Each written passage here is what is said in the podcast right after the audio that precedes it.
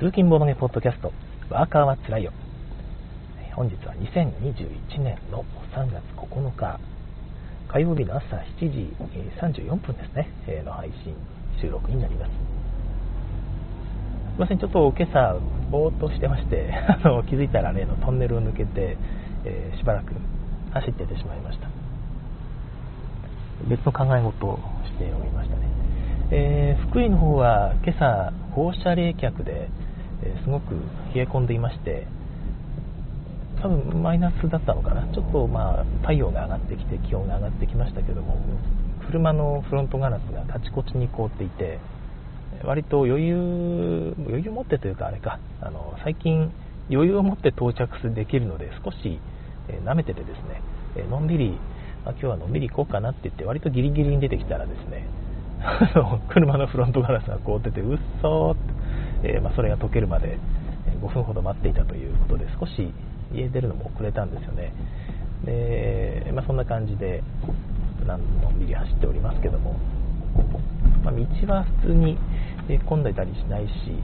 道が凍ってたりはしないので、普通通り会社の方には着けるかと思います。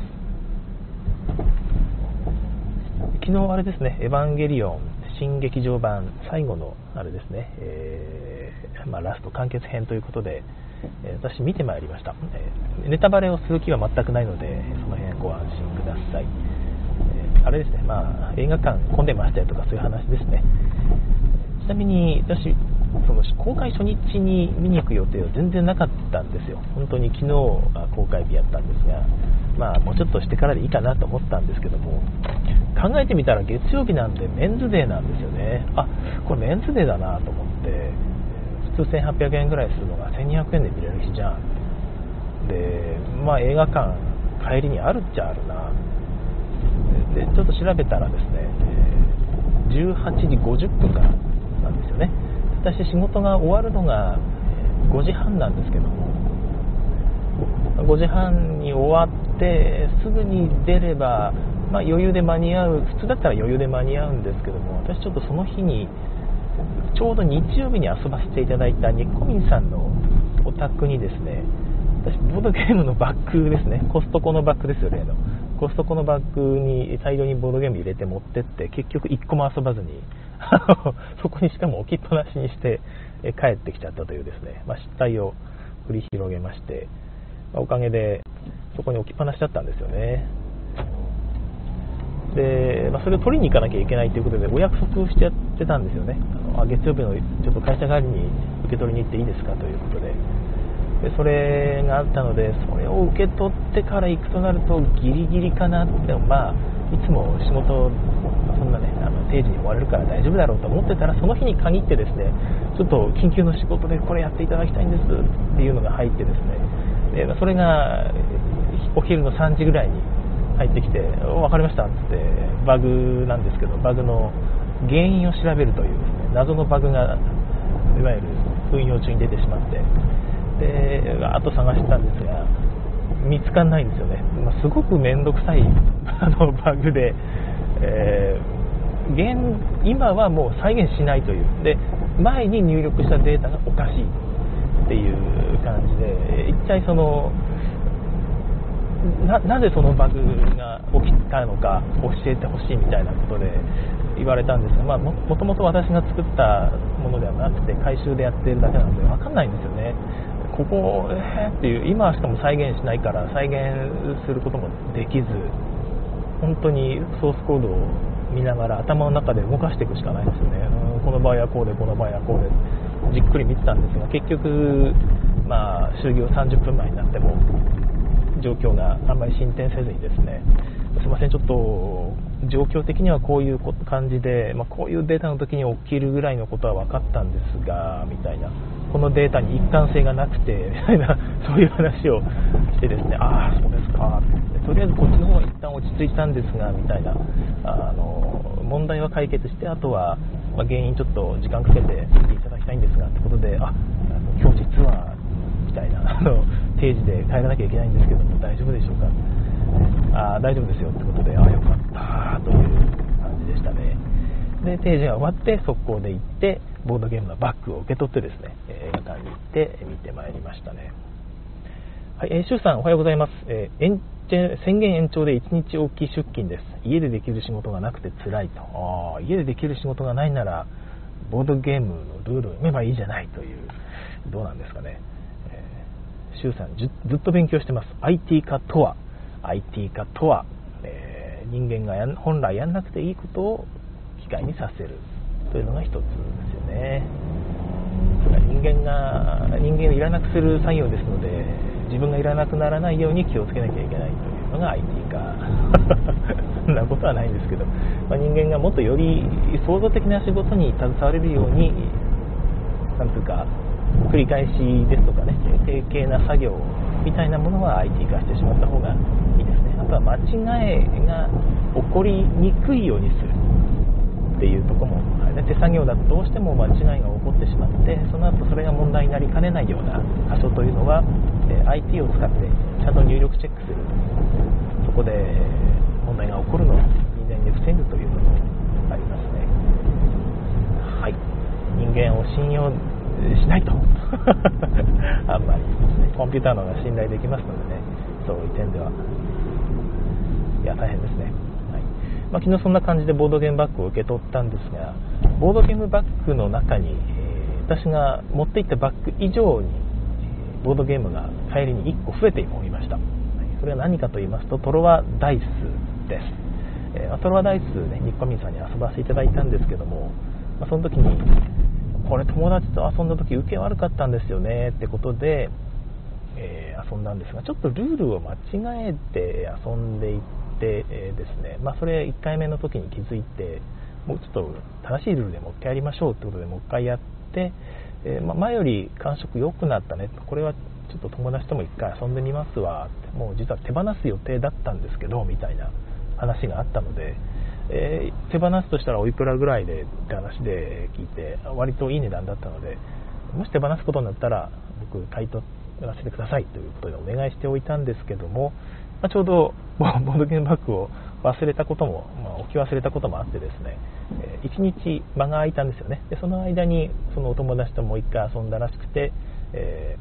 ー、この間言ったお値段でどうですかと。なんかあったんでああ受けなかったんだな友達にも。正しいルールでもダメだったんだなってことで、えー、買い取りいたしました。はい。そんな感じですね。トロワダイスお話を、まあ、この後ちょっと軽くしようと思うんですが、えーエヴァですね、あのちょっと映画館に行くときに注意が必要ということで、皆さん、あれですよね、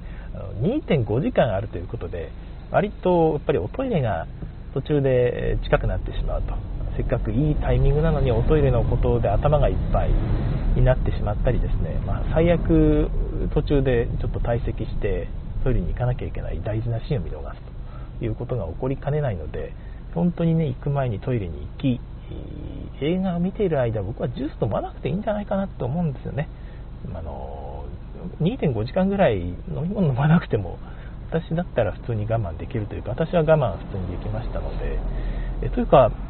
すごく集中できたんですよ。なんか面白かったですね、本当エヴァ。あの、暇になるタイミングがなくて、いわゆる我我に返るという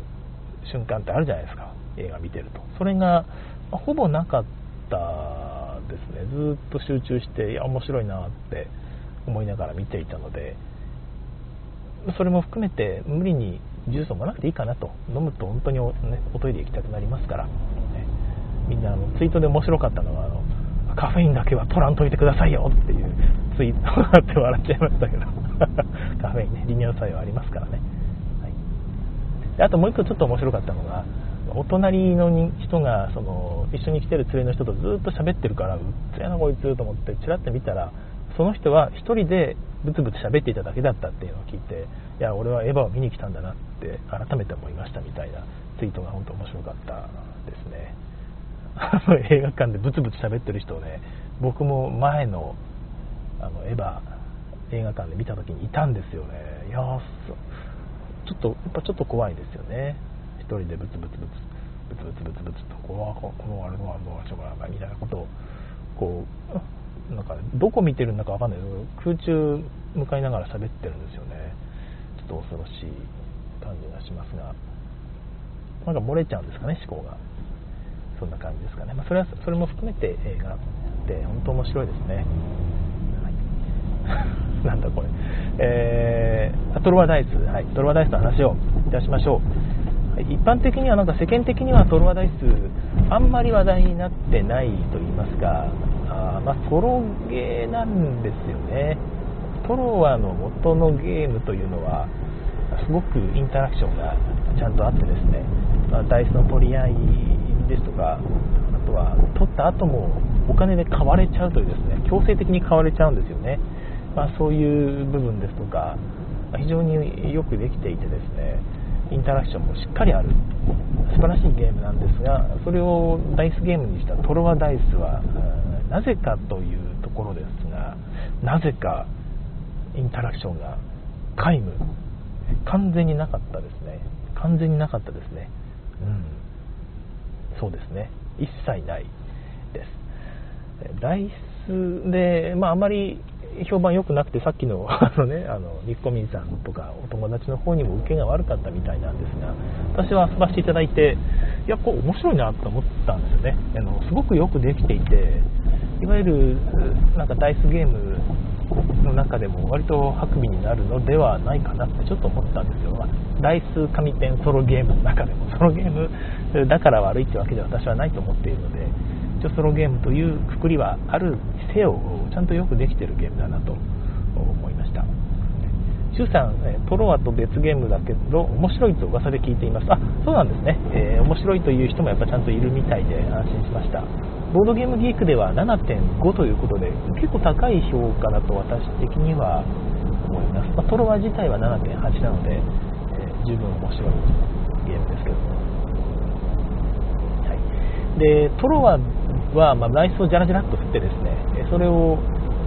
とりあえず自分のダイスっていうのがあってそれを自分のダイス部に置いとくわけですよね。赤黄色白のダイスをたくさん振ります。多い時は8個9個振りますよね。10個ぐらい振ることもあるんだっけ？どうだったっけな、まあ、途中でダイスを増やしていけるんですけども、まあ、そのダイスったダイスを使って、え、今回は黄色3つを使ってこれをやりますとかね。同じ色のダイスを1個2個3個まで使ってやるんですが、まあ、同じダイスを使うにせよ出目が大きい方がいいのでちょっと低い出目ばっかだと寂しいなって。いうとこもちょっとあったりするんですがその時に他の人のダイスを変えるんですよね。お金を払って、えー、まあ、お金はちょっと高いんですが特に2個一緒に使うために買おうとすると金額が跳ね上がる。3個一緒に使おうと思って買うとさらに跳ね上がるという感じで、まあ、そこそこやっぱお金がいるよねと。でお金を払って人のダイスを買うとその人にお金が渡るので結局その人もまた他のダイスを買うということで何ていうかちゃんとその辺で、まあ、ぐるぐるぐるぐる回ってるんですね。台数自分のものと言いつつも意外と共有プールっぽい、えー、インタラクションがあるという感じになっていたんですがこのトロダイスだと4つダイスを振るうち1つは黒ダイスなので実際は3つなんですよね。3つのダイスを振ってえー、その中から1個選ぶと。でそのダイスの目と色に相当する建物がこう紙に書かれているのでそこを塗りつぶすというか枠線をこう書いてですねここにここのマス目を埋めましたという感じのゲームです、まあ、ビンゴではないんですがそんな感じの雰囲気を持っています。でこの1個選ぶっていうのが1つ1人1個ずつ選んでいくんじゃないんですね。全員同時に好きなダイス1個選べるので別に人と被っても全然問題ないという。そういうインタラクションになっています。なのでまあソロゲームですね あの複数複数あるのはあくまでも選択肢を増やすためのものであって別に取り合うためのものじゃないというところです、はい。まあ、インタラクションに関しては本当に一切ないんですが3つのダイスが面白くてですね全部透明ダイスなんですよね。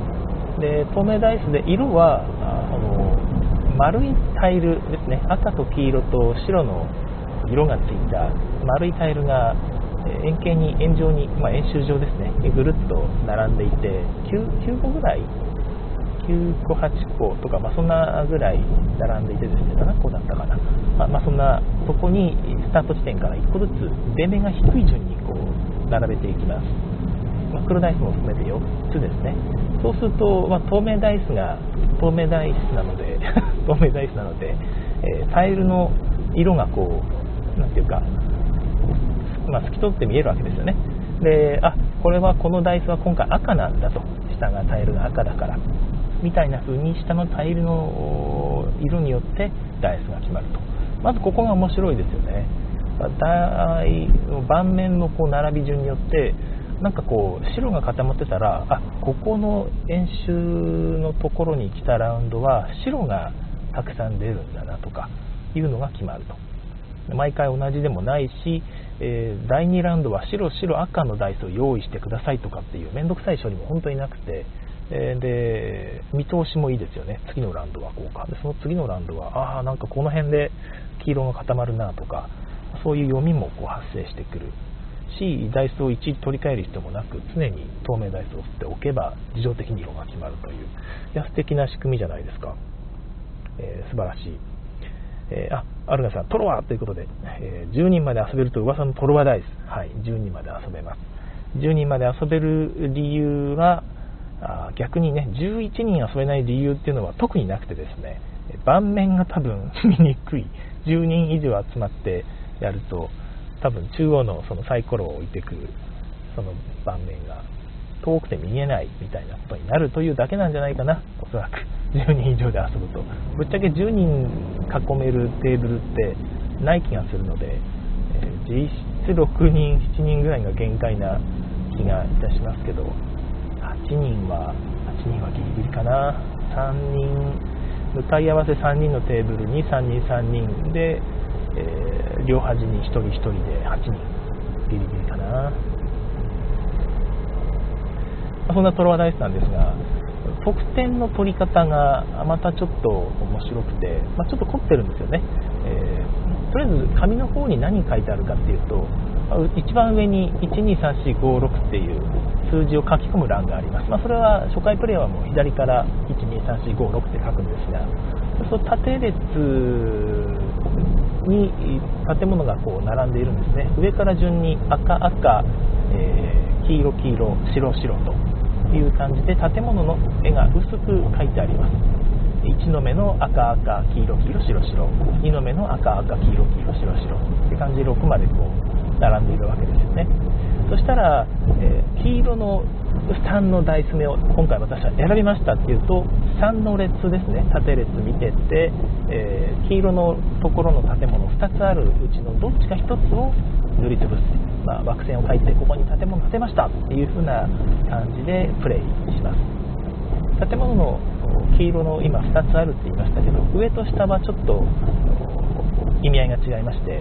上の方は、えー、得点に絡みやすいがあまりそのもらえる資源が少ないですね。下の方はあ、まあ、純粋に資源がもらえるという感じの調整になっていたかな？どうだったかな？まあ、資源がもらえるって言いましたけど、基本的には黄色の建物を建てると黄色い人が人口が増えるんですね。黄色の人口が。で下の方に増えた人口、まあ、黄色のところを丸々丸々ってこう横に長い黄色の人の形が並んでいるのでそこをこう丸していって今黄色の人口増えたぞと。市民増えたぞってやるわけですが赤黄色白をまんべんなく伸ばしていかなければなりません。で伸ばしていくとあ伸ばしていかなければならないわけじゃない。ですごめんなさい、えー、1人1点なのでそれ自体も点数行動なんですがあちょうど赤も黄色も白も何人かずつ集めるとちょうどね全員がこの列まで到達したらボーナス資源がもらえますよとかあボーナスアクションが1個できますよみたいな場所の途中にあるんですよ、まあ、それがあるのでなるべく平均して伸ばしていった方が効率はいい気はしますね。でもあんまりそれにこだわると、ちょっと飲みにくくなっちゃうので、まあ、それを諦めて、1人の1つの色ですね、えー、今回白だけ伸ばそうみたいな、そういう方法もまあありなんかもしれないですが、どうかな。ちょっとそれはそこまで試してないのでわからないんですが、ま、そんな感じで塗るとそこに書いてある、建物を塗るとそこに書いてあるミープルですとか、資源なんかコインとかですね。コイン影響力あの赤い旗ですよ。影響力。あと白の力をイメージしている聖書というアイテムが今回登場しています、はい。えー、トロワだと白って結構その魔法みたいなことができましたよね。一応宗教をイメージしているんですが、えー、それの効果の代表的なものとして聖書を2冊使うとダイスを色を変えれると。いう効果がついています。今回例えば黄色黄色白しか出てなかったとしても選んだダイスの黄色のダイスを選んでそれを赤として使いますと。いうことができるんですね。だから非常にやりやすくて面白い効果だと私は思います。シンプルでいいですよねダイスの色変えって効果は。ただ2つも聖書を使うのでしかもゲーム中にその聖書を獲得できるチャンスってそんなにないんですよ。ただあの建物を建てるのを白の建物を建てるのを諦めてダイス目を聖書に変えることはできますので、まあ、それをうまく使ってということもありますよね、まあ、それがあるので完全に積むってことがないんですよ。今回もう塗る場所ねえよとかこれお金もなくてダイスも選択できないよ。そうそうそう。ダイスね 3, つ4つ振るって言いましたけど、えー、大きいダイス目を選択するには2金必要だったりするんですよね。一番安いダイスは0だけどもう1個隣のダイスを選択したかったら1金いるとか、まあ、そんな感じになってるのでお金がないとまたダイスの選択権もない。で一番安いダイスの色はもう自分は塗ることができないみたいな状況になるので、えやることがないなと思っても、まあ、それでとりあえずコインか影響力か赤は影響力ですね、えー、白が聖書黄色がコインということでその資源をもらっておいて後で使うということも、まあ、まあまあありということです、はい、で影響力はいつものようにダイスの出目をプラスマイナス1できると1使うという効果がついていて、まあ、これもすごく大事ですね。だまあ思った以上にトロワなんですよね。お金でダイスを買い影響力でダイス目を変え白の力を使って魔法を使い色を変えるということですね。あの結構楽しい感じです。はい、で建物を建てるときに、まあ、じゃあ適当に出てるところ塗りつぶしてきゃいいの？ビンゴでしょっていう感じかもしれないですが、そうでもなくて、隣同士ですね、白の1と白の2の建物を隣接させて建てると、間に書いてあるアイコンの資源がもらえたりですね、えー、するんですよ。で得点の取り方の説明途中でそういえば さっき終わってましたが得点がまた面白くてさっき言った市民1個1点なのは置いといてそれ以外にですね、えー、横列ですね今度は。建物を書いた横列のところのこの列が1個1点になるもしくは2点になる3点になるというのをゲーム中に決めていくことができます。白の横列この列に4件立てていた。1件あたり2点の効果を途中で獲得しましたってやるとその列が8点になるっていう感じなんですがまた面白くてそのこの列何点で書き込むタイミングですよね。これをやりたかったら白の建物を建てなきゃいけないんですね。それが白の建物の効果としてついているんですよ。なのでえー、真っ白の建物を塗っていきたいんですが、まあ、その建物ばっかり塗っているとやっぱりその聖書を獲得するタイミングもちょっと失いますし、え、白ばっかりやってると攻撃を食らうんですね。赤の建物を建てないと黒ダイスの襲撃を受けるんですよ。で黒ダイスが置かれたタイルが、まあ、赤いタイルの上に置かれたとしますよね。で出目が5だったら赤の5の建物が襲撃を受けて×印になってしまいます。もうそこ建てれないという感じですよ。ただし先に赤の建物を一番上の建物ですね。赤の一番上の上の方の列の建物を建てているとその数字の出目を全て防ぐことができるということになっていて襲撃される前に白の、ね、お城がお城というか建物が潰される前に赤い建物にこう建てておいて守りつつ得点を得るっていうことをやっていきたいんですが、まあ、なかなか赤も出ないし、無理してね、黄色とかの出目を赤に変えてまで建物を建てる価値あるのかな、防御しなくても間に合うんじゃないかなって言ったら黒ダイスが来て、うわーっていう、そういうジレンマですよね。うんだから、まあ、トロワやってる、ちょっとトロワとは間違うか、何しろ、その襲撃っていうのが、いい味出してますよね。あれがすごくネガティブな要素なので、微妙に感じる人もいるかもしれないんですが、まあ、まあ、あれがあるおかげで、いい感じで、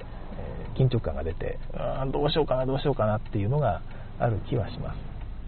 ま、ただ、あれがね、えー、その一緒に遊んだ方は、運ゲーじゃねえかという感覚を得たみたいで、たまたま自分が建てたその防御壁ですよね、城壁で守られればいいし、建てたところの以外のところが黒ライス来ちゃったらひどい目に遭う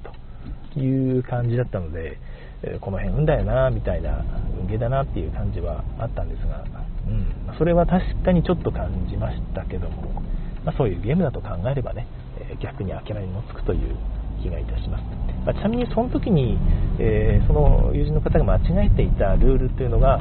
黒ダイスでえ縦の5が出たらですね5の列5の列っていうか列か縦の列が全部消えると あの3個とも3個ともっていうかそれぞれ赤黄色白で2個ずつですから6個ですよね。6個全部×になるって思ってたみたいでいやそれはそれは確かにひどすぎるよなっていう気がしました。実際は赤の、まあ、ま黄色の3とかだったら黄色の3だけが×になると。えー、まあ、黄色の3って2つ2種類の建物があるわけですけどその2つが、えー、もう書き込めなくなるんですね。すで、に建っている建物に対しては×はつかないので、え、まあ、それに対しては安心できます。建てる前の空き地が潰されていくっていう感じですよね、まあ、安定できるプレイってやっぱ赤かなとは思ってるんです。赤を塗って、えそしてま赤の列1個建物3点にしたいですよね。ただ白のその倍率ですよね。横の建物1個あたり1点か2点か3点になるってやつが、まあ、白の建物を建てていくとできるんですがその白の建物を建てて最初に書き込める数字1なんですよ。で1倍にしかできない。で2つ目の白の建物を建てると2倍にできる。であごめんなさい。3つ目でした。1つ目2つ目は1倍。3つ目4つ目は2倍。で5個目6個目の白の建物を建てるとようやく3倍というのをどっかにどっかっていうか対応する列にかけるようになるので結構白の建物につぎ込まないと3倍に到達できないんですよね。この辺も含めてちょっとうまくやれるやるためには割と考えなきゃいけないちゃんと真面目な、まあ、ボードゲームになっている気がします。むしろこれ紙ペンじゃなくてなんかボードゲームとして普通に遊びたいような気がしましたね、まあ、すごくよくできているのでそんなちまちまとした遊び心地じゃなくて割とちゃんとしたボードゲームとして遊んでで隣接ボーナスなんかもね毎回可変にしてやると割と立派なボードゲームになる気がしています。それだったらインタラクションも多分ちょっと追加できるような気するんですよね。紙ペンだからあえてインタラクションなくしているだけでなんかそういう形式にすればちょっとしたインタラクションもおそらく入れる気がするのでなんかトロワダイスボードゲームみたいなやつ出してほしいですね。わけわかんないですけどね。はい、アルガさんから、えーと、普通に例によってトロワのごとく白集め自体は強いですなと。白が集められるとは言っていない、うん、そうなんですよね。白が常に場に出るとは限らないんですよね。ちなみにそのさっき言った演習場のタイル自体も黒ダイスの襲撃を受けてですね、え裏返るんですね。そうするとちょっと状況が変わったり、え拡張要素がついて最初からついていってそのタイル上にちょっとした特殊効果がついたりするんですよ。でそのその効果自体も裏返って、えいい効果が悪くなったりこうしていくので本当面白いボードゲームだなと。紙ペンなのにすごく満足感のあるしかもルールもそんなにね、複雑じゃなくて、えー、サクッと遊んだ感覚があったので、良かった気がします。はい。拡張は私も最初から入れさせていただきました。はい。えー、アルガさんも入れた方が楽しいということみたいです。アルガさんから、運は別に悪じゃないからねと、本当にそう思いますね。はい。ということで、えー、今日火曜日ですね、昨日遊ば夜遊ばせていただいたので、えー、なんか1週間が短く感じます、えー、今日も頑張って仕事を終わらせて参りましょう。それでは今日も聴いてくださいましてありがとうございました。次回更新をお楽しみに。さようなら。